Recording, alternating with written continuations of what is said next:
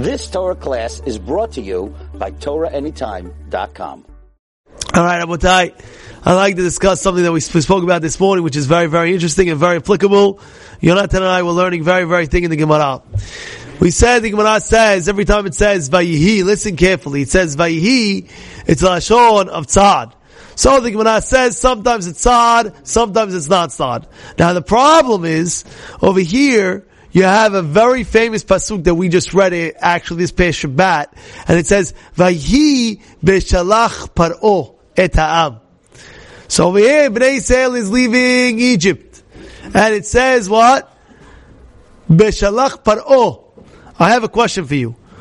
Who sent us out of Egypt? Paro or Hashem? It should say, Vahi beshalach Hashem. Why did it say Paro? And second of all, if we're getting out of Egypt, it should say, it should say Vayhi. Vayhi sometimes he usually has Lashon Sa'ad. This is not my question. This is Rabbi Yaakov Galinsky's question. So Vayhi sometimes Lashon Sa'ad. So what's going on over here? So listen carefully to Rabbi Yaakov Galinsky says.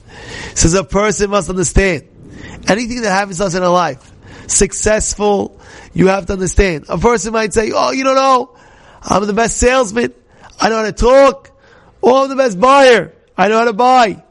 I know how this. I know how to invest. I know, I, I watch the stock and I invest exactly. I know this. I know that. You have to understand. You must understand this very, very clearly.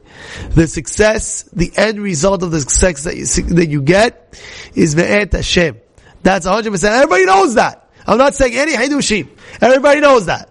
But it cannot be something that's in your subconscious mind. It's got to be in the conscious mind 24-7.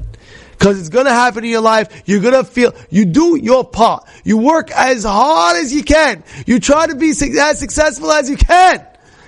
But when it does happen, and when you invest right, and when you do a good deal, and when you talk right, just know that's Vet Hashem. And that's exactly why it said, Vayhi. Why? Because what, what, what was some people seeing? Paro was the one sending them out. So what's the Vayhi? Hakadosh Baruch give you a call. It's like, oh, I'm crying over here. There's some people that actually think it's uh, it's it's Paro. It's me. It's like Hakadosh Baruch. That's why it says Paro. People thought it was actually Paro. Some people. This is what Yaakov Galinsky says, and therefore it's a great lesson for us that we must understand. We in life have to do as much as we can. The end result of the accomplishment it's all Met Hashem. Have a great day. You've just experienced another Torah class brought to you by TorahAnytime.com.